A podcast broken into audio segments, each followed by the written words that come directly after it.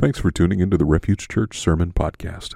It's our prayer that the Spirit would use God's Word to stir your affections for Christ during this time. While we're glad to provide this online content, please remember that it's not intended to replace commitment and connection within a local church family. Now, here's this week's message. Good morning. So, this morning's reading is coming from Leviticus chapter 23 starting with verse 39. On the fifteenth day of the seventh month, when you have gathered in the produce of the land, you shall celebrate the feast of the Lord seven days. On the first day shall be a solemn rest, and on the eighth day shall be a solemn rest. And you shall take on the first day the fruit of splendid trees, branches of palm trees, and boughs of leafy trees, and willows of the brook and you shall rejoice before the Lord your God seven days.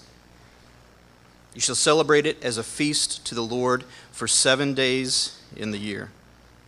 It is a statute forever throughout your generations, and you shall celebrate it in the seventh month. You shall dwell in booths for seven days.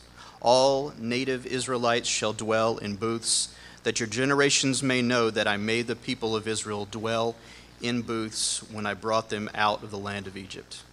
I am the Lord your God. And thus Moses declared to the people of Israel the appointed feasts of the Lord. And at the end of that 40 years of wandering in the wilderness, Moses had brought the people to the banks of the Jordan so that they would finally cross Jordan into the land that God had promised their forefathers 500 years ago. Now, Moses had brought them there, and he had met with God in that tent of meeting that entire time, but he was not allowed to go into that promised land. That was not his destiny. And so, Deuteronomy is Moses' swan song to his people. It's, it's, it's the culmination of the law and everything that he wants his people to know. He said, You will go into this land, and these people will worship many gods, and they do not know love. And so you are my holy people. You are set apart to worship only one God, and you do know love. And so the Shema is the beginning of this swan song of Deuteronomy to the people of God. And so let's recite it. Shema Yisrael, Adonai Eloheinu, Adonai Echad. Hear, O Israel, the Lord your God, the Lord is one. Baruch Shem Kavod Malkuto Leolam Vayed. Blessed be the name of his glorious kingdom forever and ever. Ve'ahavta Adonai Elohecha bechol levavcha uvechol nafshecha uvehol meodecha. And you shall love the Lord your God with all your heart, with all your soul, with all your might. Ve'ahavta l'reacha kamocha. And you shall love your neighbor as yourself. And the grass withers and the flower fades, but the word of the Lord stands forever.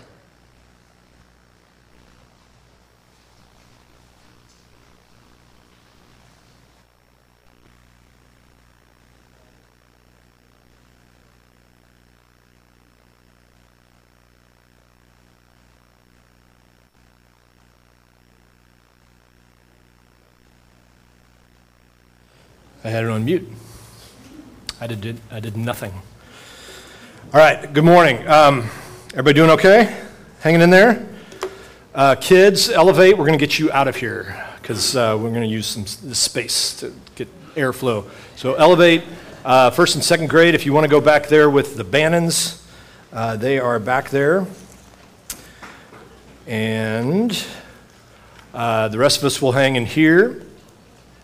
And this morning we're going to finish up uh, our sermon series that we've been doing through, kind of through the summer, but through the last couple months on these seven feasts and festivals uh, throughout. Um, I can't talk and look in my Bible at the same time. uh, throughout uh, Leviticus 23, the feasts and festivals that God has given his people to celebrate, the rhythms, how they practiced that, what they were for, uh, and all of that. And um, what we celebrated already this morning, we celebrated baptism, which is, which is really a celebration that God is still at work. Uh, as, as Travis just said, God was at work uh, in this day and age, leading his people out of Egypt, out of slavery, uh, into freedom, into the promised land, and that is, he is still at work today, freeing us from our sin uh, and from the things that bind us to follow him, uh, to bear his image in the world around us, uh, to be a faithful presentation of this good and merciful God. Um, and so uh, we celebrated that that God's faithful from generation to generation. And then this morning, we're also going to look at this final celebration that God gives in the, uh, in the year, uh, in, in the Jewish year, but the final one in this, uh, uh in the uh, passage of Leviticus 23, called the Feast of Booths, or the Feast of Tabernacles, or Sukkot. And really, whichever one you want to use is totally fine. For the sake of ease, I'm going to say Feast of Booths this morning. Um, and this will wrap up our, our series um, through these feasts and festivals. And again, these are designed for us to remember and recall. These were designed for the people of God to remember and recall all that God has done, what He wants from them, what this covenant means. Uh, and we have times of ordained rest on a weekly basis where God says to his people, Cease from labor and trust me. Rest is actually an active trust. It's not simply to escape and, and entertain and, and empty our minds. It's actually an active trust to say, I can't control the world and I have to take my hands off for a day. uh, and then he gives us other, he gives his people other um, feasts and festivals for them to practice, to remember his provision, his miraculous de- uh, deliverance, to anticipate the ways he would provide in the harvest and the grains and, uh, and all of those things. And this morning, uh, we will look at how we praise God for the harvest and his provision. So, the feast we'll look at this morning is the Feast of Booths. And the basic outline, we're going to look at the origin, the celebration, and the hope of the Feast of Booths. Um, so this starts on the 15th day of Tishri, which for those of you keeping count, that's the seventh month. That's five days after the 10th day of Tishri, which is the day of what? Anybody remember? Atonement. Great.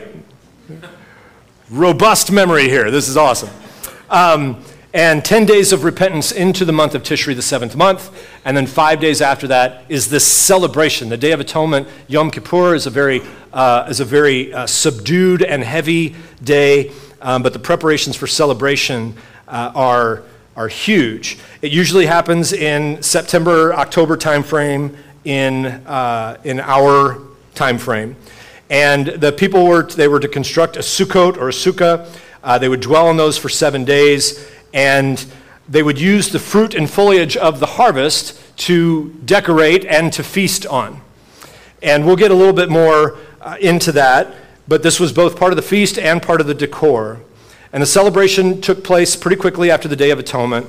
The harvest had been fully gathered, and it was a time to celebrate. It was a time to celebrate, to remember, to be grateful, and, and to party um, for seven days. So uh, as we get into this, I want to do an exercise. I want to do a little walk through time. Okay? Um, I want you to imagine you're sitting down with a maybe a great grandparent, or for some of you, maybe a great great great grandparent, uh, depending on how young you are. Think of you're going back like 75 to 100 years. I'm not going to say 50 years because I'm way too close to that. uh, 75 or 100 years. Um, let's just say 100 years, all right? And you're to you want to explain to somebody the technological advances of where we're at right now from, from them from 100 years ago. Think about how you would explain that to them. The things that have taken place that they could only dream of. Does anybody remember uh, the carousel of progress at disney world? We, we did one day with our kids at disney world and it was 180 degrees outside and we went to the carousel of progress because there was no line uh, it had not changed since I was a kid, so the progress had not progressed very much.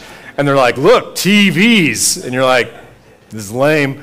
Um, and, uh, and, but it was air conditioned, so it was enough, right? That technology worked. Uh, but think about like how you, th- you remember sitting in that and being like, oh my gosh, the future. How awesome is that going to be? Uh, when we pull up to pick our kids up from school, we have a minivan, so I will like press a button. I think about this every time. I press a button and the door opens for my kids. They will never have to like slam the absolute mess out of that thing, causing damage to the car four or five times before it actually catches. Except we did have just free advice. We had one break, and it was $1,000 to fix it, or you just cut the wire and go old school. And you can cut the wire for free. Um, life hack, right? There you go. Um, how would you explain that? How would you explain movies and entertainment?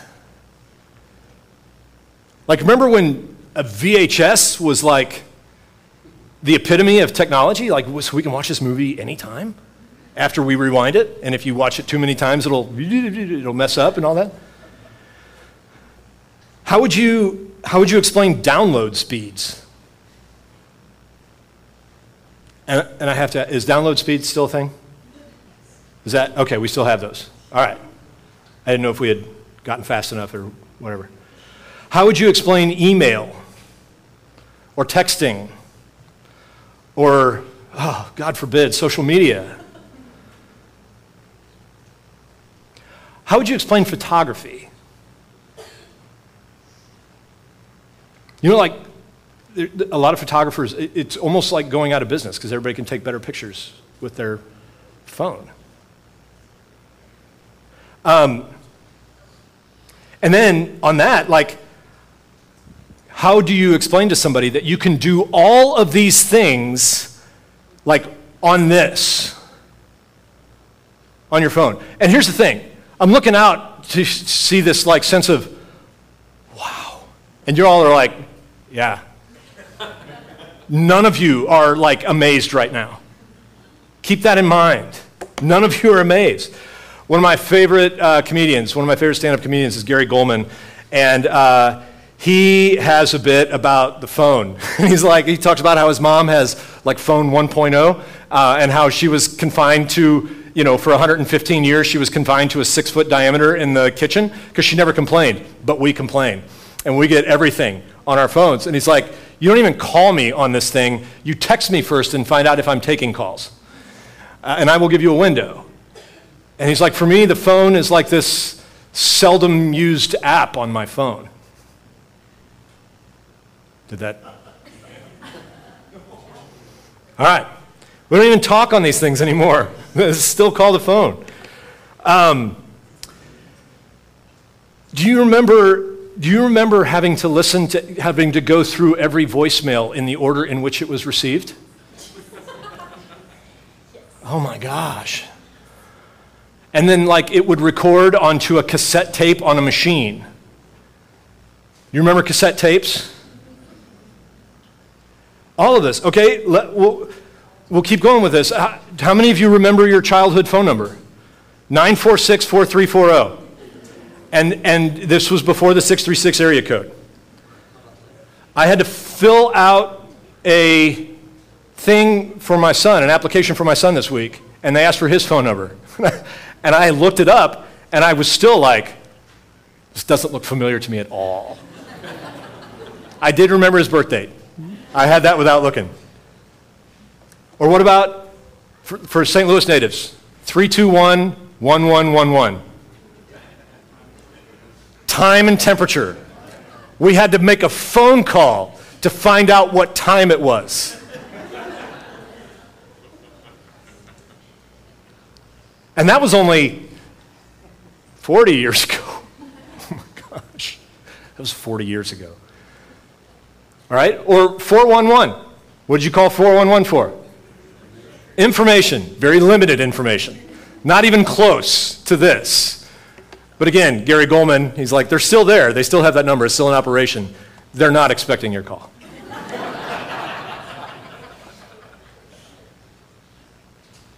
I mean, we can go on and on. uh, the latest Top Gun movie, if you haven't seen it. They have this ancient artifact of a machine that they don't even know if it still works anymore. It's just an old, like, like flying a sunken treasure ship, the F 14 Tomcat. This is thrown out for all you Boeing guys. The F 14, it's like ancient. Does it even work anymore? And I'm like, this, is, this, this was state of the art technology. And now it's ancient. I don't even know how, long, I don't even know how old Tom Cruise is. Um, so imagine sitting down with someone and telling them about all these things shopping from home. We go to school now, if it snows out, or even a threat of snow, St. Charles, we go to school online. And then you'd have to explain what online means. Because I think about what that would mean to somebody 100 years ago. Like you're walking on, what does that even mean? Imagine sitting down and explaining to somebody all of this technology, their reaction, their astonishment, their awe and wonder. You remember thinking about this stuff as like, like watching the Jetsons as a kid and being like, oh my goodness, can you imagine what life will be like? if we could do all that from our pocket, from our phone. And I wonder if they would respond and say to us, How amazing! How wonderful! Things we could only dream of, and they are literally at the tips of your finger. The future must be wonderful. You'd have time to do all the important stuff? All this time to spend with family and friends? to be present? I bet, I bet, I bet they would say this. I bet that must be the healthiest, happiest, most content generation of all time. Oh. oh, man. And we would be like, well, no, not yet because next year the new iPhone XL 27 Infinity comes out, and then, right, here's the truth about the human heart awe and wonder tend to be short lived in the human heart. Um, and the reality is, it tends to be that the more we get, the more we want. The origin of the Feast of Booths. Uh, it is the completion of the harvest. It's God's provision, God's presence, but specifically, it recalls when God provided after He had delivered His people out of Egypt and they were in the wilderness. And He provided food, and He provided water, and He provided safety. And when all they had was God, they had enough.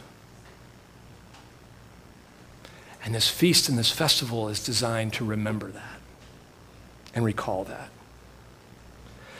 So here's how the celebration went. And I think we're going to have some, the, the kids in Elevate did uh, some, uh, some building uh, last week. You'll see some of the shelters that they put. But there was, um, you would build an outdoor structure, and they're built outside because they're designed to recall and remember uh, the time in the wilderness when they were out, when the people of God were outside. An active going back in time and remembering when all they had was God. Here's some general rules, and there's many interpretations on how to build these structures, but I found it fascinating. You can build it out of any material, though it is heavily suggested and emphasized that you build it out of a natural material, not a produced material, something that would come from a harvest. It's big enough to fit, I love this, big enough to fit the majority of a man in and a table which we built a little model Sukkot over here, or Sukkah over here, which you could fit the majority of a person in with that table. A lot of them are bigger. The roof is to be covered with thatch or branches. We definitely cheated on that. Those are supposed to be natural, and ours are plastic. Um, and it's okay. There's many people that cheat on that as well. We'll, we'll plead for God's grace there. Um, but they were supposed to be branches of trees, reeds, the gifts of God from the soil. The roofing should have more shade than sun. And you're also not allowed to build it in the shade of a tree or another structure that would provide manufactured shade. The roof was the, one, the thing that was supposed to provide the shade, more shade than sun. Um,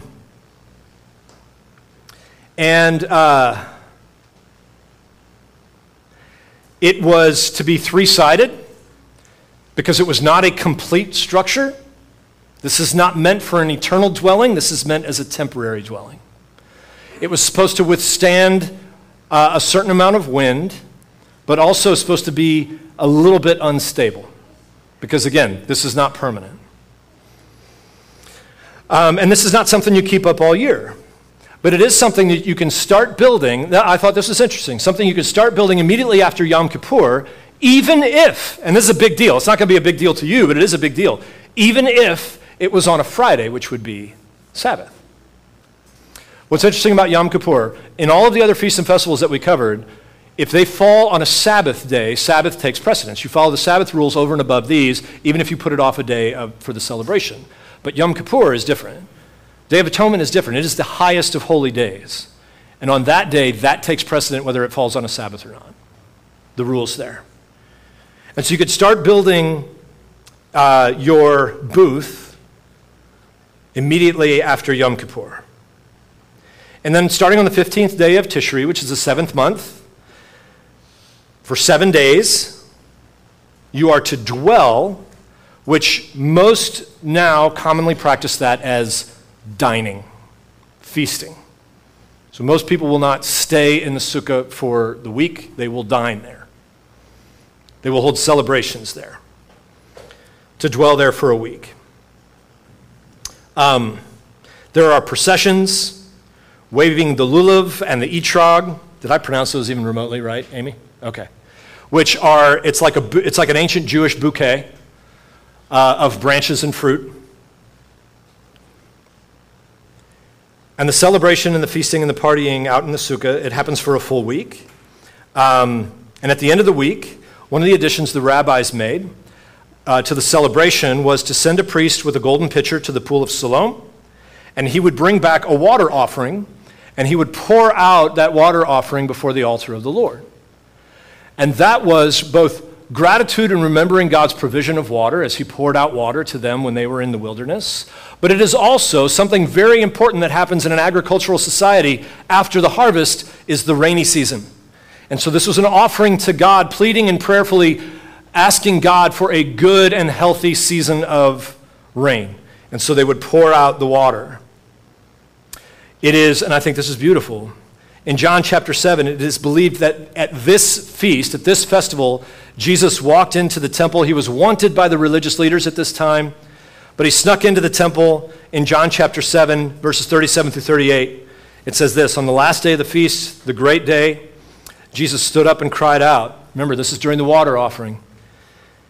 If anyone thirsts, let him come to me and drink. And whoever believes in me, the scripture has said, on this, uh, out of his heart will flow rivers of living water. In other words, Jesus saying, I am that provision of water, living water. There is so much about this festival and the origins of it that I love. You'll hear me say it about a million times more here. It is celebratory, it is good, it is a feasting unto the Lord and a gratitude and so much of what is uh, involved and remembered and celebrated is it's essentially this fully immersive practice of Deuteronomy chapter 6, which Travis talks about the Shema. And then right after the Shema, Moses gives this warning, um, but it's more just a, a practice. And when the Lord your God brings you into the land that he swore to your fathers, to Abraham, Isaac, and to Jacob to give you, with great and good cities that you didn't build, and houses full of all good things that you didn't fill, and cisterns that you didn't dig, and vineyards and olive trees that you didn't plant. And when you eat and are full, take care lest you forget the Lord who brought you out of the land of Egypt, out of the house of slavery. Remembering every year, at the conclusion of the year, at the conclusion of the harvest, that all we have is a gift from God that it is all God's provision. that all that we are and all that we have is the king's stuff.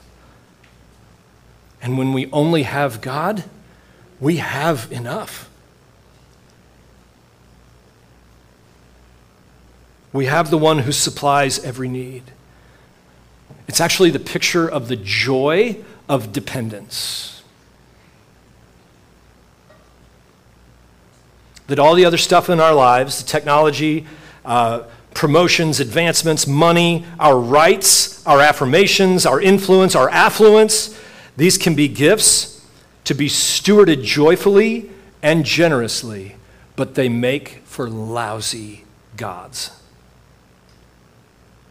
They will ask for everything you have and a little bit more. Another element of the feasts and festivals that occurred, um, not just the annual rotation, but actually the rhythm of rhythms. And so even, even the years had a rhythm. Every seventh year was a Sabbath, uh, Sabbath year. And so every seventh year, what happened on the Sabbath year uh, we read a lot about servanthood and slavery in the Old Testament. If you've ever read that and going, man, we have a tendency to think American slavery, chattel slavery, where people were owned as property, where we raided properties and took people out of their countries. This is not ancient civilization. I'm not saying that it was great, uh, but I am saying it was different. You didn't have, like, when we take out a loan in our day, we pay it back with bills. Uh, you didn't have necessarily bills and coins in ancient days, and many, much of the economy was set up. If you, had, if you had a debt to pay, you would work it off. All right? In some ways, uh, and that meant you would serve on a land, on a property. Sometimes you actually lived in that household and were a part of that household. Um, and, and that was your source of feeding and how to take care of yourself. In a lot of ways, it functioned as a social safety net. Um, Every seventh year, the Sabbath year, the debts were canceled. The goal was a fresh start. The goal was to prevent debt from piling on top of debt to piling on top of more debt. And remember, we talked about this earlier. We are very, very, very individualistic in our day. We look at me and my family, maybe. This was very communal. They saw their people as a whole. Now, it was their people against other people. All nations kind of function this way, but you cared about your people as a whole. And so this is not something you would take advantage of. This is something we were kind of all in it together. Various nations, this functioned differently. It wasn't as ideal as we might think. Um, sometimes functioning as a whole meant uh, people that were a drain on, on uh, our whole were put aside and went hungry for the sake of soldiers and more important people. But, but generally, especially in Israel, you function a whole, as a whole. What was unusual about Israel, unique amongst all the nations, is God put this rule in place. This was incredibly different than any other nation. When he would say, the laws that apply to you should also apply to the foreigners who dwell among you. They should be equal. Not lesser, not worse, not more. No nation would have functioned more. But they would apply equally to those who are among you. So this law would apply equally to the native Israelite and to a foreigner who would dwell among them. Every seven years, the Sabbath year, the debts were forgiven. Um, the land also got a break on the seventh year. You couldn't plant or till. You could, you could, whatever grew out of the land, you could eat and you could feast on, but uh, the land itself got a rest. And then every seventh Sabbath year, mathematicians, it's every 40, it's actually every 50th year, but every seventh, seventh year uh, was called, anybody know this? Year of Jubilee. The year of Jubilee, not only did it function as a Sabbath year, uh, where servants and slaves were set free, but also land was to be returned to the familial claim. So if you had lost your land, if your dad did something to, to lose land, or if you had a massive debt, or if you had a famine, or if you, there was a fire, or whatever may have happened, and you lost your land, the year of Jubilee was this year where God put things back to right. Lands, you re- released your claim on your land, and people who had lost their land uh, got it back. Again, a fresh start. Now, uh, a couple things. We may look at this and go, man, that's the way to do it right there. That's ideal right there. Well, before we get too excited, there's actually not a record of that ever actually happening. But it is the character of God. it does reveal the character of God. It does reveal the nature of God. It does paint us a foretaste, and the year Jubilee was supposed to be a foretaste of what one day will be. Okay? Now, let me, let me take just a second and step over here before some people get uncomfortable or some people get mad. Um, we go back and forth, depending on if you're conservative or progressive, we go back and forth on when we should use the Bible and apply it to governmental law. Right? When, well, this is how Christians should be, versus, well, we're not a theocracy. Right? Uh, and, and both sides do it. We are hypocrites, big time. We want kind of like Christian values over here, but like this and returning all the land back. That's not theirs, that's socialism. Let's be careful when we call for a Christianized theocracy. I don't care how our government does this. I'm not calling on earthly governments to do this. This reflects the character of God. And if you're a follower of Jesus, we ought to be very concerned with the character of God. And this is a foretaste. One day he would set the world to rights. One day he would restore all things. And the poor would rejoice.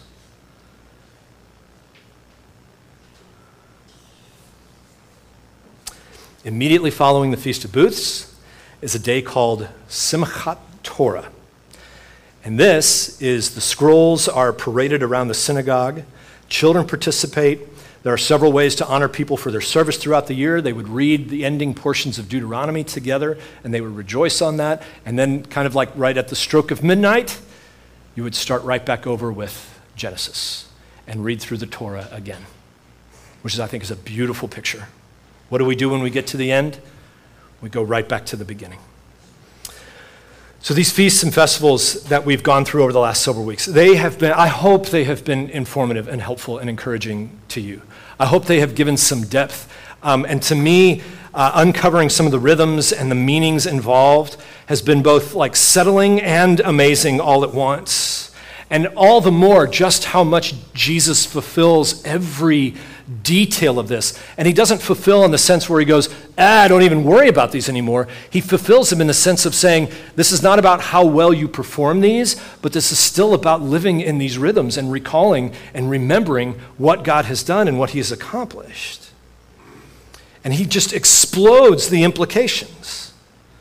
Uh, I will let you know we have a ton of this info on the app. Uh, if you want to go through and celebrate, we have books and references. I would love for us, even corporately as a church in our GCs or in families, to institute some of these practices and these rhythms throughout the year. Um, that these would affect our lives. We begin to see what's important, we see how God designed us to be. We recall all that God has accomplished. We're reminded how we are to live in response to who He is and what He's done. It is to foster awe and wonder that are in such short supply in our hearts and minds. Um, and we can get inundated and overwhelmed uh, with where our true hope fully rests. Uh, for the follower of Jesus, the Feast of Booths is often associated with the presence of the Holy Spirit, the pouring out of the Holy Spirit, His dwelling with us, and His ongoing provision, especially the Holy Spirit and His provision of life and giving us life for those who hunger and thirst for righteousness. Again, it recalls God's presence and His provision in the wilderness, that He was with His people. And it was the reminder to Israel that their hope was not in structures or in land, though God would give them both of those things. And their hope was not in the temple or the city, though God would give them both, both of those things. And their hope was not in nation building or kings, though God would reluctantly give them both of those things. Israel's hope was in the presence of God, a strong tower, and grace to help in time of need. And so the Feast of Booths is celebratory, but it's also a time to kind of clear out a lot of the present day distractions and remind us our ultimate, our, our ultimate hope is not in the accumulation of stuff or money. It's not in the next iPhone release or whatever Android does. I don't even know what they do. Are they still around? Is there still Android? I'm kidding. That's so, no, you turned me off now. Nobody's ever going to listen to me again. Um, well, half of you will. Um, where, where we, that our hope is not in the latest technology that comes out someday, that finally satisfies all of our deepest longings. This year, we're going to get it. Our hope is not in our side winning. Our hope is not in political power. Our hope is not even really even in just everybody getting along. Can't we all just get along? Our hope is not in that promotion, the new house. Our hope is not in marriage or some other person that if we just had this relationship, that would do it. We sang last week, we'll do, it, we'll do one more this week. For the follower of Jesus, sing with me. Our hope is built on nothing less than Jesus' blood and righteousness. I dare not trust the sweetest frame, but wholly lean on Jesus' name. Sing it, church. On Christ the solid rock I stand, all other ground is sinking sand. All other ground is sinking sand. Here's your assignment for this week. I want you to practice gratitude. I want you to practice being grateful. I want you to take a survey of your stuff. And not like in the old man yells at cloud type of way. Like, don't, don't survey your stuff like with all the shoulds, right? I shouldn't have this and I shouldn't. Like, not, not guilt and shame, but actual gratitude. I want you to see how much you can be thankful for this week your home, shelter, your car, your relationships, your income, your food, even your technology. And here's the thing I'm not going to put out like the carte blanche statement of like, you should sell everything you own. What I am going to say, though, and what I can definitively say as a calling is that we are to steward joyfully and generously everything that we own. That all that we have and all that we are is the king's stuff. And he has bid us to be generous with his stuff.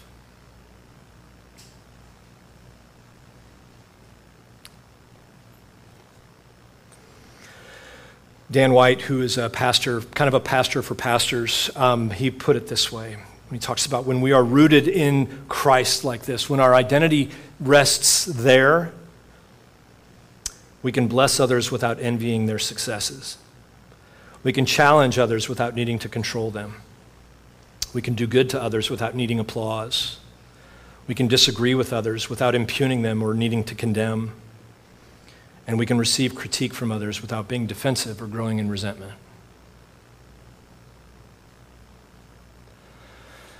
The greatest hope for the follower of Jesus is not that God will fix all your problems. The greatest promise in Scripture is not God will fix all your problems. Because if He fixed all of your problems today, guess what tomorrow brings? Problems.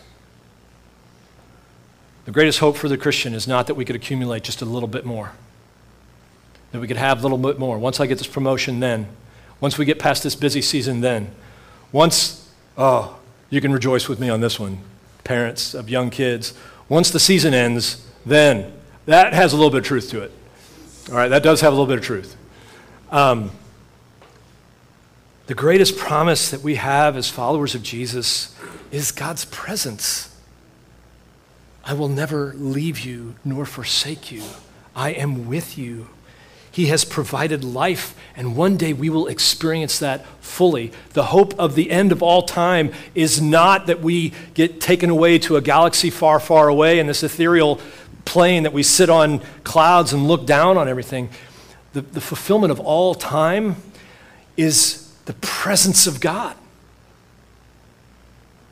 Like that, that's our ultimate destination.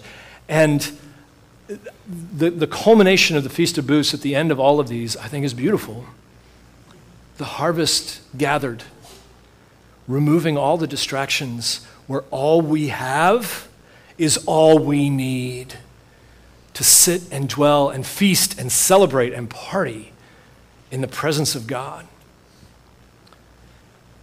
One day, the atonement has been made, the harvest fully gathered, the heavenly city will descend, and John writes this a loud voice from the throne saying, Behold, the dwelling place of God is with man, and he will dwell with them, and they will be his people, and God himself will be with them as their God. He will wipe away every tear from their eyes. Death will be no more. No more mourning or crying or pain anymore, for the former things have passed away. And then he who is seated on the throne says, Behold, I am making all things new. Let's pray.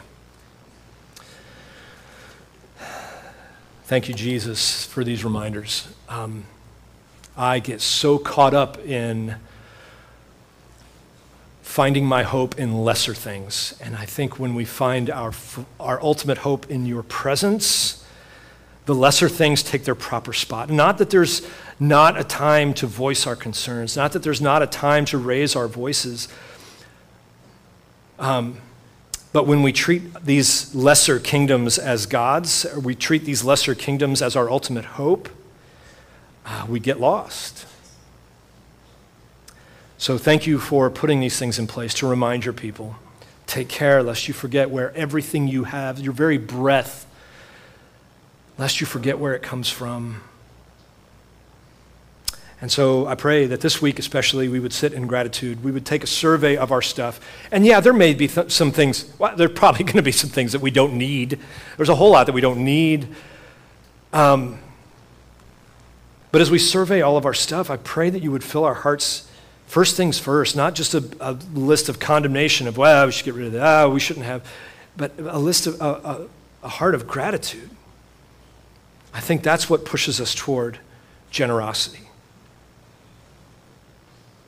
To reflect a God who is ever lending generously and his children become a blessing. Thank you for the morning, for gathering together, for celebrating new life uh, in you and life in you. Uh, and I pray that as we go from this place, we remember today uh, where our hope lies and that everything else would be put in its proper place. In Jesus' name, amen. Building our identity in Christ for the sake of the world. That's the mission of Refuge Church. For more information, visit us online at seekrefuge.net.